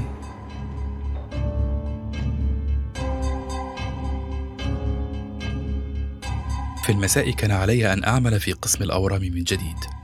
ساعدت الدكتور الألماني يورجن بليتز على تركيب كرسي العلاج الكيميائي لأحد مرضى سرطان هودكينج وكان علي أن أتوقع أن تفتح أبواب الجحيم على رأسي بعد هذا. إن علاج السرطان يكون أحيانا أقسى من السرطان ولسوف يبدأ المريض في القيء والإسهال حتى الصباح. قال يورجن الذي بدأ يتناسى حقده علي في الآونة الأخيرة. الأدوية دي فعالة لكنها بتأذي الخلايا السليمة والمصابة مع بعض. والمعادلة الصعبة في الحالات اللي زي دي إننا نلاقي الدواء الذكي اللي يقضي على الخلايا المريضة بس. زمان حاولوا يعزلوا دراع مريض بيعاني من مرض سرطاني قاتل عن باقي جسمه وحقنوا الشريان المفصول بخردل النيتروجين وعملوا دورة دموية منفصلة خاصة بالجزء المعزول لمدة نص ساعة كاملة. اللي لاحظوه الدكاترة إن الورم بدأ يتآكل ويتحلل وينتهي. فكرة منطقية جدا.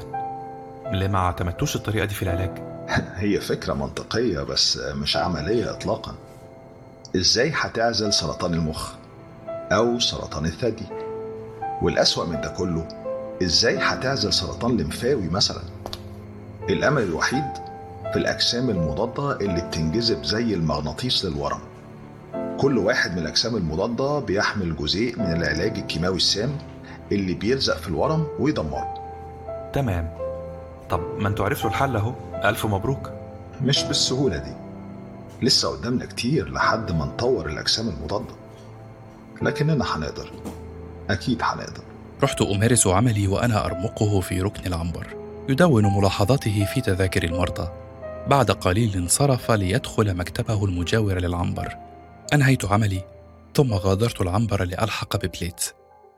كان أول ما لاحظته هو أنه يجرع شيئا ما من كوب. ثم شعر بي فوضع الكوب على المكتب في شيء من ارتباك وحاول أن يبدو طبيعيا. غريب هذا. لا يوجد صنبور ولا زجاجة قريبة. الكوب لم يكن موجودا منذ دقائق. هذا الرجل يخفي مشروبه المفضل في درج مكتبه. فلماذا هل هو يعقر الخمر؟ جائز جدا. وهي تهمة مريعة في سفاري. تستحق أن يجفل بهذا الشكل. إنها تساوي عنقه. قلت له كي لا يلاحظ أنني لاحظت. كله تمام يا دكتور. مريض هوتكن خلص جرعة دواء ومريض سرطان الكلى سخن وعطيته جرعة ال آه آه آه, آه جميل جميل. هو إيه اللي جميل بالظبط؟ بقول لحضرتك المريض حرارته مرتفعة و... أنا هقوم بقى أريح شوية. أنت دلوقتي مسؤول عن القسم. ولا يهمك. اتفضل ارتاح. أنا هخلي بالي منهم. وغادر يورجن المكان. فجلست أنا على مقعده خلف المكتب بعدما خفضت برودة جهاز التكييف ورحت أتسلى بقراءة بعض أعداد مجلة شتيرن كان يطالعها قبلي. أعني بالطبع أنني رحت أشاهد الصور لأنني لا أفقه من الألمانية حرفا وبدون أن أعرف لما فعلت ذلك تحسست أناملي درج المكتب. الدرج الخاص ببليتز. إنه موصد طبعا لا جدوى من المحاولة. ثم تسمرت عيناي على الكوب الموضوع على المكتب. ثمة بقايا سائل فيه سائل شفاف رائق لكنه ليس ماء.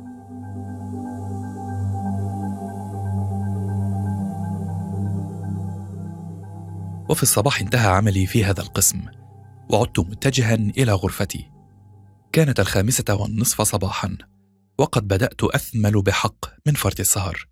حالة خفة الدماغ الشهيرة تتلاعب بي. لابد أنني حين رأيته في ذلك الضوء الخافت الخادع حسبت أنني أحلم. حسبت أنني نمت على قدمي. لكني رأيته وعرفته. الأستاذ لوكاس شخصيا. مريض السرطان الذي مات منذ منذ متى؟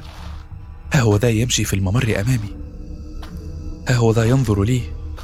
ها هو ذا يقول بصوت مبحوح معذب. اعمل حاجة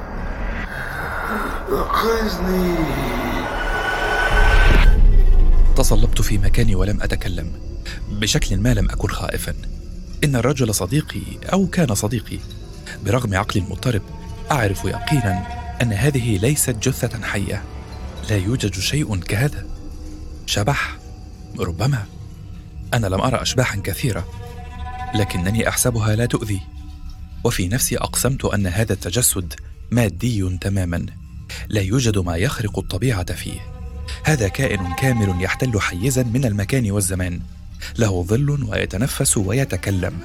لن أخافه أكثر مما أخاف لصا مسلحا ينتظرني في زقاق. وفي هذا الصدد لي أن أطمئن. أنا أقوى منه بالتأكيد. رأيته يبتعد عني ببطء كأنما لم يقل شيئا. آه إنه يتجه إلى ركن الممر حيث يغيب في المنحنى. لن أترك هذا يحدث. سألحق به. هنا سمعت من يقول بصوت عال. ابعد دكتور نظرت للوراء فوجدت رجلي امن يصوبان مسدسيهما نحو الرجل المترنح وقد بدا عليهما انفلات الأعصاب الكامل. ما تضربوش النار. محدش يضرب النار. لكنهما لم ينويا الإطلاق طبعا. لقد ظل أحدهما واقفا مصوبا سلاحه على حين جرى الآخر نحو الغريب. وقبل أن أتكلم وثب عليه فألقاه كالصخرة ليصطدم بالجدار. بالراحة يا أخي هتموته كده. لكنه كان قد فعلها. وسرعان ما بدأت التحولات المريعة تظهر على وجه لوكاس ثم انفجرت الحويصلات في وجهه وذراعيه. وبعد ثوان انفجرت عيناه في المحجرين. إيه ده؟ هو إيه اللي بيحصل؟ ده شيطان! وتراجع للوراء وهو يرسم الصليب على صدره. بينما تهاوى لوكاس على الأرض كدمية الماريونيت التي أصيب محركها بنوبة قلبية. يا غبي يا غبي كان هيدلنا على المكان اللي جه منه. وانت نزل سلاحك علشان ما تقتلناش بالغلط. الراجل قدامك أهو ميت بأبشع طريقة عايز إيه تاني؟ لكن الرجل راح يرتجف. يرتجف ويردد عبارات بلغة البنتو لم أفهمها. إن السرطان قد يكون رحيما بالنسبة لما نحن بصدده.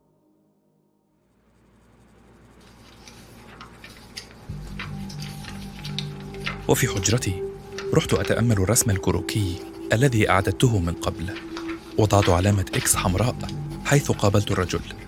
كنت قد وضعت علامة إكس حمراء على كل مكان شوهد فيه أحد هؤلاء القوم وأخرى خضراء على كل مكان اختفوا فيه.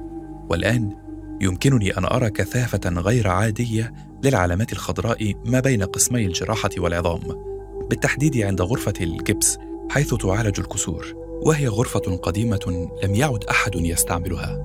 يمكن أن أزعم أن لوكاس كان متجها إلى هناك بدوره قبل أن يهاجمه رجل الأمن.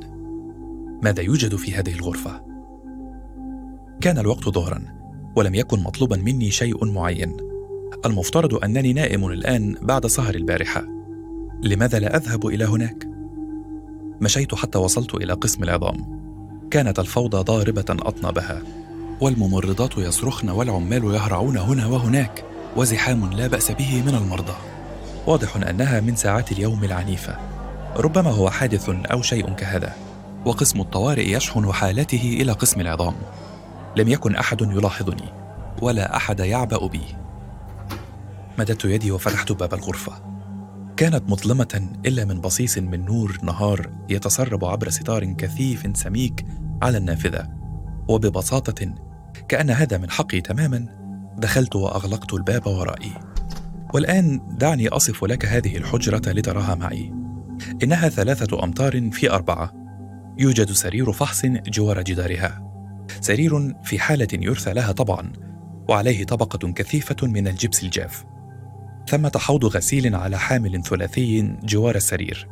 وقد غلف العنكبوت كل هذا بخيوطه اللزجة. توجد بقايا أرجل وأذرع من الجبس القديم طبعا. إنها بقايا ألقيت هنا حين كانت الغرفة تعمل. الأرض متسخة مغطاة بطبقة كثيفة من المسحوق الأبيض. لكن آثار الأقدام الحافية واضحة. آثار حديثة طبعا. وإلا لغمرها الغبار. إنني لست مخطئا إلى هذا الحد. لا أحد يدخل هذه الغرفة حافيا إلا لو كان. ولكن إن دخول الغرفة سهل لكن كيف يغادرونها؟ يوجد مخرج. أنا واثق من وجود مخرج. دنوت من النافذة الزجاجية وأزحت الستار المغبر. هذه نافذة لا تفتح بالتأكيد. ونظرت عبرها فوجدت الفناء الخلفي لسفاري حيث تقف عربة إسعاف وسيارة اللاندروفر أنا في الطابق الثاني ومن العسير أن يفتح أحد العائدين هذه النافذة ليهبط على المواسير. ثم يتسلل دون أن يراه رجال الأمن.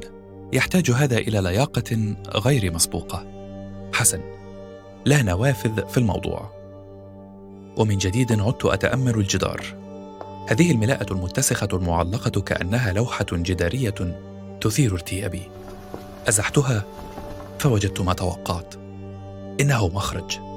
لكنه مخرج فريد من نوعه. إنه باب مصعد قديم. واضح أنه قد تم إلغاؤه منذ زمن. هذه أشياء وجدت في فجر وحدة سفاري. كان هناك مصعد ينقل حالات الكسور إلى هذه الحجرة ومنذ أعوام يبدو أنهم نسوا كل شيء عن المصعد والغرفة ذاتها. هناك من علق الملاءة على باب المصعد لينسى الجميع أمره. ولو أزح أحدهم الملاءة فلن يجد إلا بابا بريء المنظر. هذا مصعد بدائي أقرب إلى صقالة متحركة كالتي يرفع عليها البناؤون أدواتهم إلى الطوابق العليا. تراه يعمل. بالتأكيد يعمل. ولكن كيف؟ فتحت الباب ودخلت. كان المصعد من الداخل مظلما كئيبا. لكنني أخرجت القلم الضوئي الذي أحمله في جيب معطفي دوما مع قلمي والذي أستعمله لفحص حدقات العيون. لا مفاتيح. لا أزرار. هذا طبيعي. لقد ألغي المصعد منذ أعوام ربما منذ أوائل الثمانينات لكنه يعمل بالتأكيد. أحدهم قد أصلحه وراح يستخدمه دون مشاكل. أخرجت قلمي ودسسته في الثقب السفلي حيث ينتظر أن يوجد المفتاح جي الخاص بالطابق الأرضي. انتظرت لحظة وفجأة بدأ الديناصور العجوز يعمل هدير عال وخشونة فائقة تنذر بانقطاع الكابلات وسقوط هذا الشيء في بئر عميقة يا لي من أحمق. إنه بطيء جدا. رباه بطيء. وشعرت بأنني أختنق. لا أحد يعرف أنني هنا ولو. لا. وتحركت في كل مخاوف الأماكن المغلقة. من الممكن أن أظل هنا إلى يوم الدين؟ آه لماذا؟ هذا شعور قديم محترم. لا يجب أن نخجل منه آه أتمنى أن يشعر بي أحد. أخيرا توقف المصعد. شعرت بهذا. لم يكن توقفا ناعما بالطبع وانتظرت لاهثا في الظلام لحظة الفرج العظمى حين ينفتح هذا الباب الشبيه بباب القبر. العرق يغمر جبيني وريقي جاف تماما. هيا هيا انفتح أيها الأحمق. افتح لو كنت لا تحب أفعال الإذعان العربية. هيا. الحقيقة أن الوقت طال. أكثر من اللازم. وبدأت أتوتر. دققت الباب بكياسة ثم وجدت أن العقل لن يجدي. لا بد من الهلع من الهستيريا. قليل من الهستيريا مفيد لي. أوسعت الباب ضربا بقبضتي ثم رحت أصرخ وأركل أصرخ وأركل. لكن لا حياة لمن تنادي. يا عالم الحقونا عالم حتخانق هنا؟ يا عالم. لا أدري هل هو نقص الهواء أم الذعر في هذا القبر المظلم لكنني في النهاية غبت عن الوجود. وحين فتحت عيني كنت راقدا على سرير فحص وكان بليتس جالسا بجواري على مقعد والجو بارد كأنما في القطب الشمالي. يجب أن أقول هنا أنني منذ اللحظة الأولى أعرف أن بليتس له علاقة بشيء لا أدري كنهه لكنه مريب. أنتم أيضا قد عرفتم ذلك ببساطة لأنه الوجه الوحيد الغريب في القصة بليتس لكن بالنسبة لي في عالم الواقع لم تكن الأمور بهذا الوضوح. لكن ارتباط بليتس الشديد بحادث اختفاء لوجاس وارتباطه بالحالات الميؤوس من شفائها عموما بالإضافة إلى كلامه الذي لا ينتهي عما سيفعله الطب غدا كل هذا جعل صورة وجهه تتراءى لي كلما فكرت في هذه الأحداث. ودلوقتي تفتكر ممكن أعمل فيك إيه؟ يعني أنا كان ممكن أسيبك مطرح ما لقيتك لكن أنا مش قاتل متجرد من المشاعر أنا حياتي كلها قضيتها في محاولة إحياء الجسد البشري وأنت عقبة في طريقي لكن ما أقدرش أسحقك ببساطة كده. أنت أنت لقيتني في الأسانسير. أيوة. خوفك منعك من إنك تلاقي الزرار اللي بيفتح الباب. الباب مش من النوع اللي بيتفتح لوحده ومن الواضح إنك حالة متقدمة من خوف الأماكن المغلقة. وإحنا فين؟ هو إحنا مش في سفاري مبدئيا. أولا وقبل ما تحاول تهرب أو تعمل بطل أنا خفيت باب الأسانسير. غطيته بأسمنت ودهنته زي باقي الأوضة. أما بقى عن الحالات اللي بعمل تجاربي عليها فهم لسه عايشين. لكن طبعا لو حاولت تفتح بقك المكان كله ممكن يولع في ثانية بسبب ماس كهربائي بسيط وساعتها هيبقى ذنبهم في رقبتك. أما أنا فهنكر علاقتي بالموضوع. يعني من الآخر محدش هيصدقك. والخاسر الوحيد هيبقى موت المرضى الغلابة. أتمنى يكون كلامي واضح. اتفضل يا دكتور عبد العظيم. أنت حر. الباب قدامك هيطلعك على غابة صغيرة وبمجرد ما تعديها هتلاقي نفسك في سفاري. كان هذا غير متوقع. كنت أنتظر أن أكون مقيدا وأن أتلقى بعض التهديدات وأسمع بعض تخاريف العظمة. كلهم يتصرف هكذا لكن الرجل يبدو واثقا من نفسه تماما غير متشنج وغير هياب. وجعلني هذا أبغي البقاء لأعرف أكثر. سألته وأنا أريح رأسي إلى الجدار. أنت متأكد فعلا إنك ممكن تطلع منها بالسهولة دي؟ مفيش أي دليل هتقدر تقدمه لو اتكلمت. هتبقى كلمتي قدام كلمتك. البديل التاني المتاح هو إني أقتلك وأنا ببساطة مش هعمل كده. راحت عيناي تجوبان المكان. لم يكن معملا واسعا تملأه أحواض الهيليوم السائل. ولم تكن هناك جثث معلقة بالأسلاك على طريقة فيلم غيبوبة. في الواقع لم تكن سوى حجرة ضيقة بها خزانة زجاجية ملأى بالكتب ومقعدان وسرير فحص. ذلك الذي أرقد عليه وكانت الجدران مشققة متآكلة بفعل الرطوبة. على اليسار يوجد الباب الذي وصفه لي وعلى اليمين يوجد باب آخر موصد أعتقد أنه الذي يقود إلى المعمل. معلش لو تسمح لي. أعتقد إنك غبي. كان ممكن جدا تطلعني يا أخي من الأسانسير وتسيبني في مكاني. ولا كنت هعرف أي حاجة من الكلام ده كله. وخطر لي في الوقت ذاته أنه لا يعرف ما أعرف. وكيف له ذلك؟ ربما يحسبني مجرد فضولي وجد فتحه المصعد بشكل ما. أنا مش بالسذاجة دي. أنا عرفت نتائج التشريح من مساعد جدي نكوري. وعرفت إنك فهمت موضوع التجميد كويس. وموظفة الحاسب الآلي قالت إنك طلبت منها بيان بعدد اللي ماتوا وما راحوش المشرحة. ومش بس كده ده أنا كمان عرفت من الممرض الكاميروني إنك زرت القرية عشان تسأل هناك. وبعد ده كله ألاقيك في أسانسيري السري.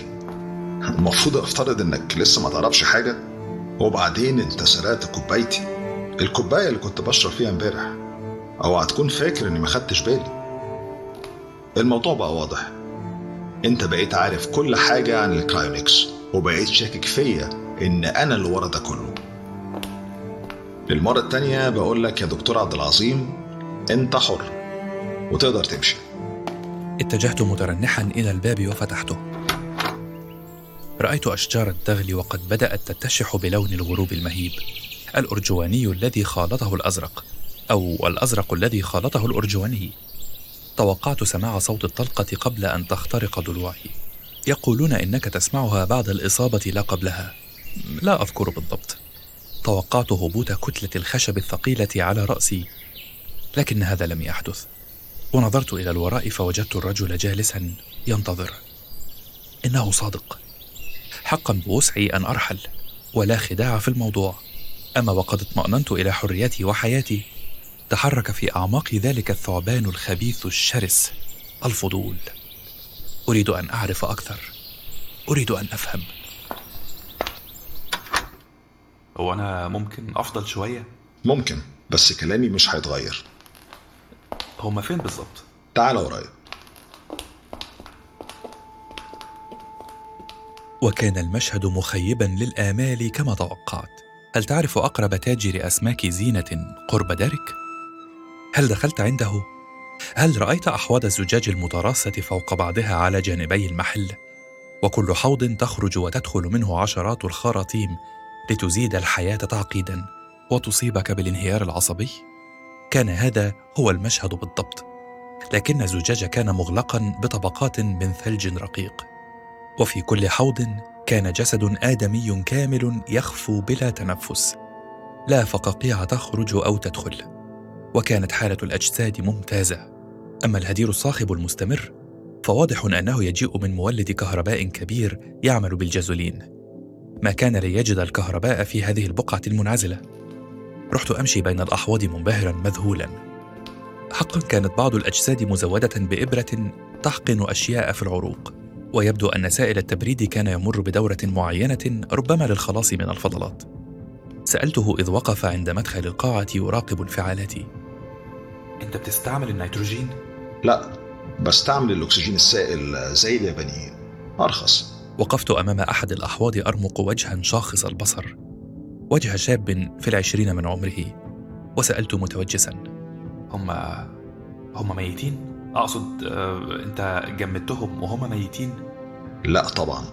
محدش يقدر يعيد الحياة للموتى. ده بيحصل بس في أفلام الرعب. أنا جمدتهم وهم عايشين. قبل ما حياتهم تنتهي بسبب مرض قاتل زمان الضرن كان مرض ملوش علاج والنهاردة بقى السرطان والإيدز. ويمكن بكرة يظهر مرض جديد بعد ما ننتهي من السرطان وغيره. ودلوقتي أنا هعرض عليك اتفاق. اتفاق جنتلمان. هحكي لك عن تجربتي بالتفصيل و... وبعدها هسألك سؤال واحد بس. وأنت مش مضطر إنك توافق ولا مضطر على أي حاجة. بس اسمعني للآخر وبعدها قول اللي انت عايزه. كنت أتوقع عالما مجنونا يسيل اللعاب من شدقيه كما في أفلام حرف بي الرخيصة. ربما له مساعد أحدب وبالتأكيد سيحاول قتلي ونتصارع وينتهي الأمر باحتراق المعمل وهو فيه. وتحترق أوراقه كلها بينما أفر أنا. هذه هي النهاية الطبيعية. أما والرجل يكلمني بهذا الاتزان فإنني لم أملك إلا أن أسمح له بأن يحكي لي كل شيء. ولي حكى كل شيء.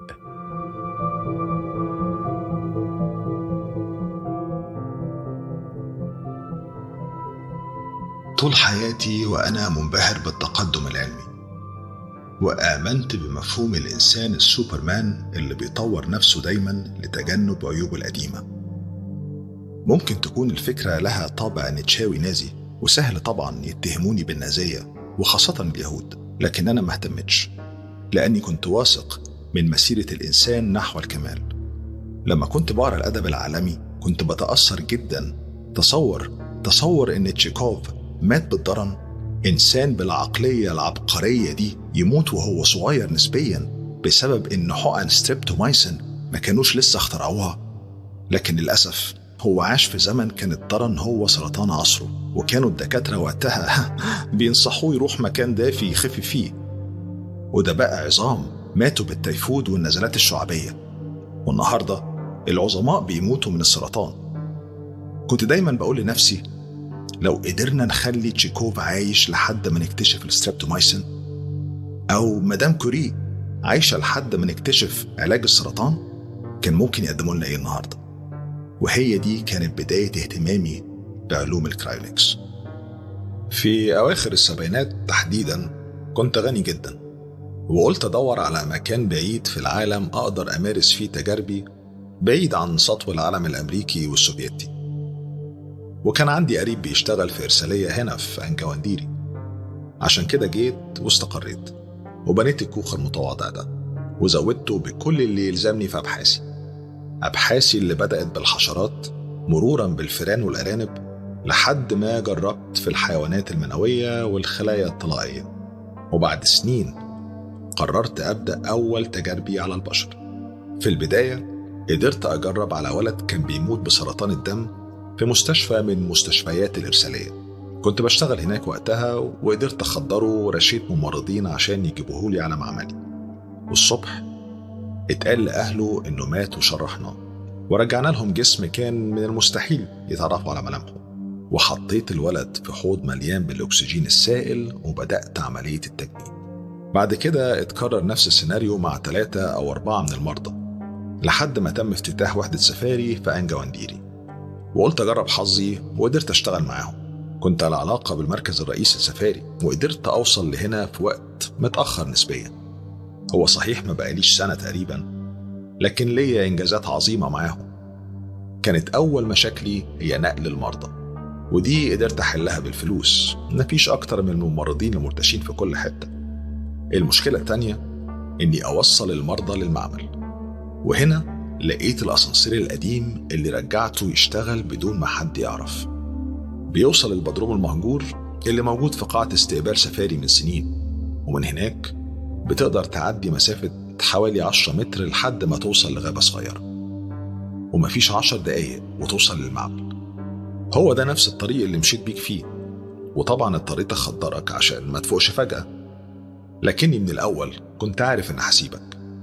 لأني مش أنا اللي يقتل إنسان عشت طول عمري بحاول أحافظ على حياته. وبأكد عليك للمرة التالتة إنه لو اتسرب حرف من اللي قلناه دلوقتي أنا هختفي وهخفي المكان ده معايا وسط النار. كانت كل حاجة ماشية زي ما كنت مخطط لها بالظبط لحد ما ظهرت مشكلة اللي بيرجعوا تاني. حصل خلل في نظام التبريد هنا وده اللي خلى شوية منهم يقوموا من أحواضهم ويفكوا الخراطيم ويبدأوا في جولاتهم الغريبة. وعشان اللي بيتجمدوا بيحتفظوا بذاكرتهم فالأشخاص اللي بينتموا للقرية رجعوا لها والأشخاص اللي بينتموا لسفاري قدروا يفتكروا الطريق ورحلة الأسانسير ويحاولوا يدوسوا على الزراير بصوابعهم المتجمدة ويخرجوا من أوضة الجبس. لحد طبعا ما الحراس شافوهم لكن ما حدش جات له الشجاعة عشان يوقفهم أو يعرف حتى حكايتهم. وفي الآخر كانوا بيرجعوا للمعمل من نفس الطريق. وكنت أنا بتفاجئ بيهم وهم في حالة تحلل تام على الأرض. نتيجة الذوبان الخاطئ طبعا واللي بيؤدي لانفجار الشخص فعليا. انت شخصيا شفت واحد منهم واشتبكت معاه أو يمكن اتنين لو ما كنتش غلطان وشفت إزاي بيتحلل في خلال دقايق والاشتباك عجل بالنتيجة. أنا حاولت فعلا أحل المشكلة دي لكن كنت بالفعل خسرت خمسة أو ستة منهم بشكل مؤسف. الأغبياء دول مصرين يفوقوا قبل أوانهم. يعني كل واحد منهم ما ظهرش لحد غير مرة واحدة. ودي طبعا كانت المحاولة الأخيرة ليه. للأسف أيوة. اضطريت أدفن كتير منهم في الغابة. وبعدها لقيت الخلل وحليته. المفروض محدش هيفوق تاني منهم إلا لما أنا أقرر ده. كنا جالسين كصديقين في تلك الغرفة التي رأيتها أول ما رأيت. وكان الليل قد انتصف بينما هو ما زال يحكي قصته في انفعال. لقد شرب أكوابا كثيرة من الماء. وقدم لي بعض البسكويت مع القهوة لأتبلغ. لابد أن غيابي صار ملحوظا في سفاري. سألته. انت فعلا لسه عندك أمل إنهم يفوقوا في يوم ويلاقوا علاج لامراضهم أنا ما بعتمدش على الأمل. أنا متأكد. وتفتكر هتعيش كفاية لحد ما العلم يتقدم ويلاقي علاج؟ طبعا لا. وعشان كده أنا محتاج حد أورث له السر محتاج لكوادر شابة تتولى المهمة من بعدي. آه. آه كده لا كده عرضك واضح دلوقتي. بالظبط. أكيد في حكمة خفية من إنك تعرف السر. يمكن تكون الحكمة دي إنك تتولى المهمة من بعدي. نعم. أنت متوقع مني إني ممكن أقبل مهمة زي دي؟ أسرق المرضى وأجمدهم؟ وأتأكد كمان إن نظام الأكسجين شغال؟ وليه لأ؟ أنا كلمتك بالمنطق فكلمني أنت كمان بالمنطق. طيب طيب. ممكن تقلل التكييف ده شوية؟ لأ طبعا. ها أنا منتظر أسمع ردك. الإنسان من الطبيعي إنه يمرض ويموت. هي دي سنة الحياة. وأنا شايف إن كل اللي بتقوله مع احترامي منافي للطبيعة. ضيق أفق واضح. لو كان من الطبيعي إن الشخص يمرض ويموت يبقى كان إيه لازمتها نخترع الأنسولين والمضادات الحيوية؟ إحنا اللي بنحدد مصير الأشياء مش هي اللي بتحددها لنفسها. لا لا لا. لا علاج المرض حاجة واللي أنت بتحاول تعمله ده لا لا لا في حاجة غلط هنا. بشكل ديني كمان الموضوع فيه حاجة غلط. ليه يعني؟ إحنا ما بنتكلمش عن الموتى. إحنا بنتكلم عن المرضى. لم أكن في حالة عقلية تسمح بالجدال الطويل ربما فيما بعد. وبعد ساعات من النوم العميق وطعام شهي. أكون في حالة تسمح بالرفض مع ذكر مبرراتي كاملة جلية. أما الآن فأنا أرفض التجربة وأشمئز منها وكفى. لماذا نمقت البرص ونشمئز منه؟ برغم كونه كائنا لطيفا مسالما لا يؤذي على الإطلاق. إن هذه التجربة برص معنوي كبير لا أتحمل الدنو منه ولست مطالبا بإعطاء تفسيرات لاشمئزاز هذا. آسف يا دكتور بليتس أنا مش الشخص المناسب. يا ريت تدور على حد تاني غيري يقبل بمهمتك دي وظللنا صامتين بعض الوقت نصغي لهدير المولد الكهربائي حتى قرر أن يسألني. وأنت ناوي تعمل إيه دلوقتي؟ هتبلغ الإدارة السفاري الموضوعي كان نفسي أكون صريح معاك بس أنا ما استقرتش على رأيي. أنا محتاج أرتاح وأفكر على مهلي. يمكن بعد يوم أو يومين أعرف أخد قرار. أنا عارف إنك هتساعدني. المنطق السليم بيقول كده وصعب يتهزم بسهولة. حتى لو كان يبان في الأول إنه غريب وصعب يتحقق. تمام. عموما إحنا بقينا نص الليل واتأخرت على ميعاد الحمام بتاعي بسبب استضافتي لحضرتك. ونهض لينتزع ثيابه دون تحرج ثم أشار لي كي أتبعه؟ نهضت بدوري متوقعا بشكل ما ما سأراه. دخل إلى القاعة الواسعة حيث الأحواض العملاقة ثم فتح بابا صغيرا على يسار القاعة ودلف منه. لم يدعني إلى الدخول في هذه الغرفة بالذات لكني دلفت ووقفت على الباب ورأيت مشهدا غريبا بعض الشيء. كان قد غطس حتى العنق في بانيو مليء بالماء. ماء غريب يبدو أن كثافته تختلف عن الماء العادي فهو لم يكن رقراقا يتناثر أو يبلل ما حوله. وكانت الغرفة باردة تماما باردة إلى درجة الموت. باردة كفريزر ثلاجتك لو كنت متحمسا ودفنت رأسك فيه. راح يلهث وهو مغمض العينين. كمن يشعر بنشوة بالغة بعد طول حرمان ومن حين لآخر يغطس برأسه كليا تحت مستوى السائل ثم يخرجه ويلهث من جديد. ده جليسرول مش كده؟ أيوه. لازم أغطس جسمي فيه مرة كل يوم. وتشرب منه كمان. قلتها وقد تذكرت كوب الماء الموضوع على مكتبه في سفاري.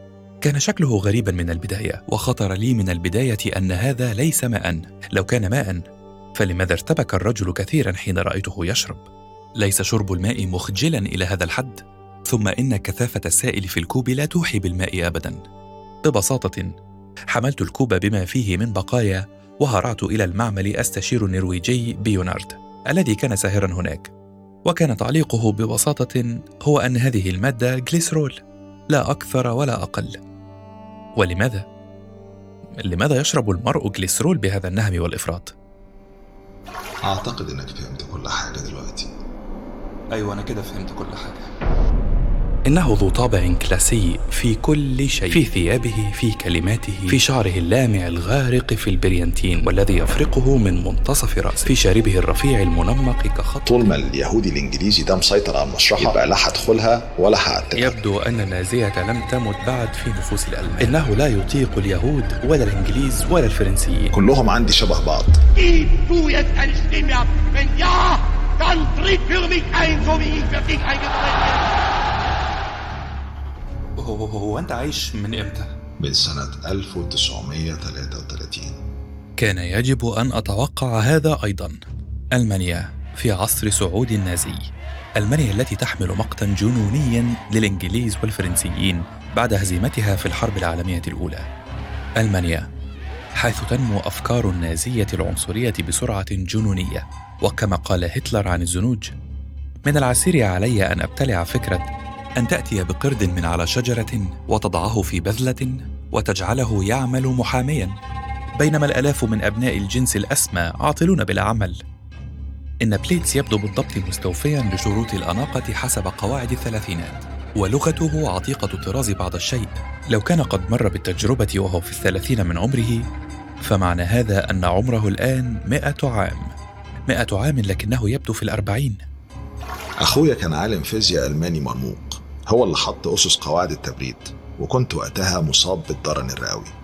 وكان من المستحيل إن هم ينقذوني. عشان كده وافقت إني أخضع لأول تجربة تبريد تتم على كائن بشري كامل. والتجربة ما كانتش مؤلمة زي ما كنت متخيل. وفي أواخر السبعينات بعد ما بقى علاج الضرن سهل ومتوفر بدأ أخويا في عملية تدويبي. كنا في ألمانيا اللي بقت اسمها ألمانيا الغربية وقتها. وكان معمله في مكان تحت الأرض عنده في البيت. الخلاصة إني رجعت للعلم بعد ما اتطور بحوالي 45 سنة. الميزة الأولى في غيابي الفترة الطويلة دي إني بقيت غني ويمكن ده سبب ثراء مصاصين الدماء الفاحش والعقارات بتزيد تمنها والمعادن الثمينة بقت ليها قيمتها في الزمن ده. وبعد ما خفيت من الضرن جمعت كل ما أملك. واخترت المكان ده بالذات وقررت أواصل اللي بدأه أخويا.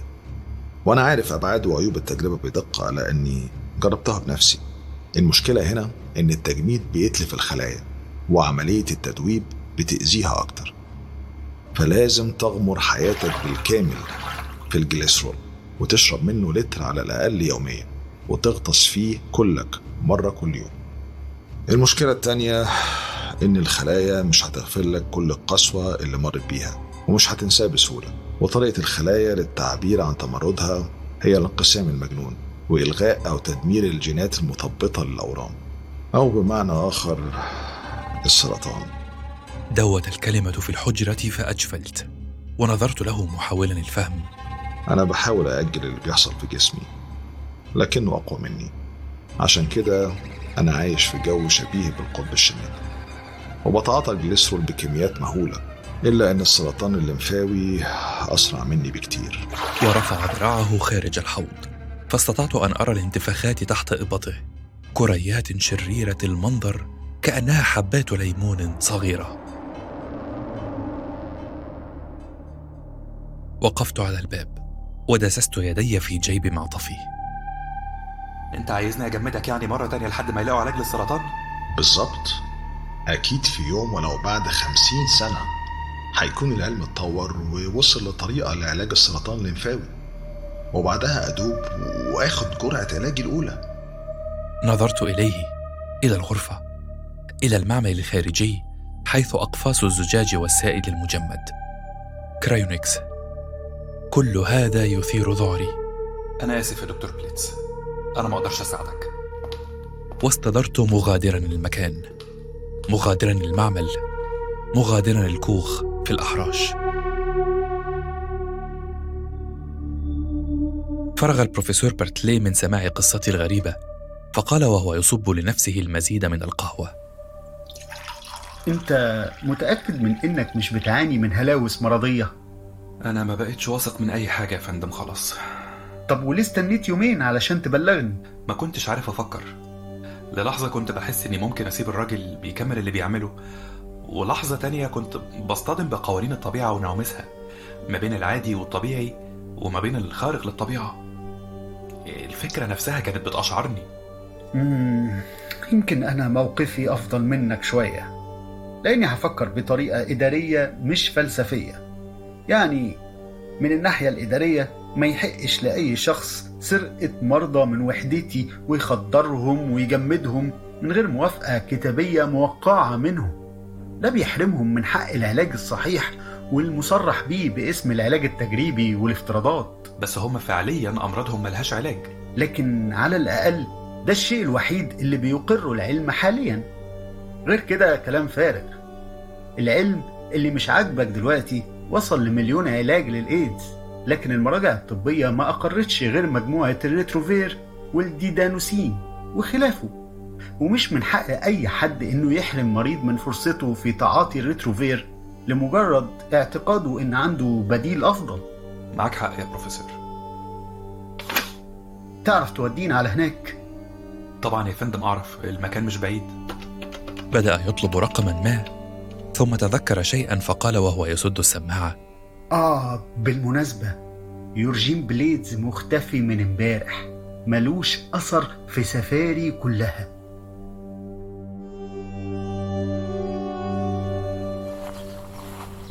ومشيت مع بارتلي وباركر ورجال الأمن الستة وسط الأشجار المتفحمة وبقايا الخشب المحترق. لا مفيش حاجة هنا علاء المكان فاضي.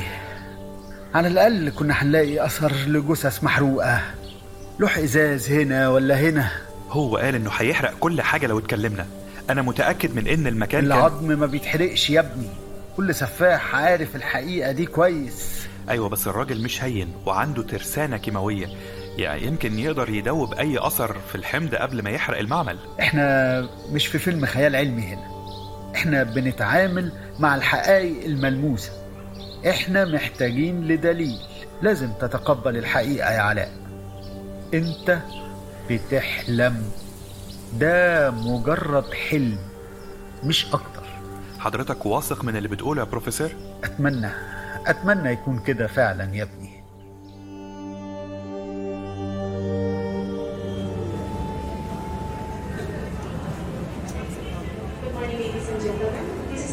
وفي مطار لوسكا انتهى السائح الألماني المتأنق من إجراءات الجمرك وابتسم في تهذيب لموظف الجمارك وهو يغلق حقائبه. متشكر. نهارك سعيد. ثم جرى كالمجنون إلى الحمام. تأكد من أن أحدا لا يراقبه ثم أخرج قارورة صغيرة من جيبه جرع ما فيها في نهم وتنهد منتشيا. يجب أن يجد مكانا باردا. يجب أن يجد حوضا يملأه بالجليسرول يجب أن يجد من يقبل معاونته. يجب. إنها مشاكله على كل حال وليست مشاكلنا لحسن الحظ. إن لدينا مشاكل من نوع مختلف تماما. هنا في سفاري. دكتور علاء عبد العظيم أنجا ونديري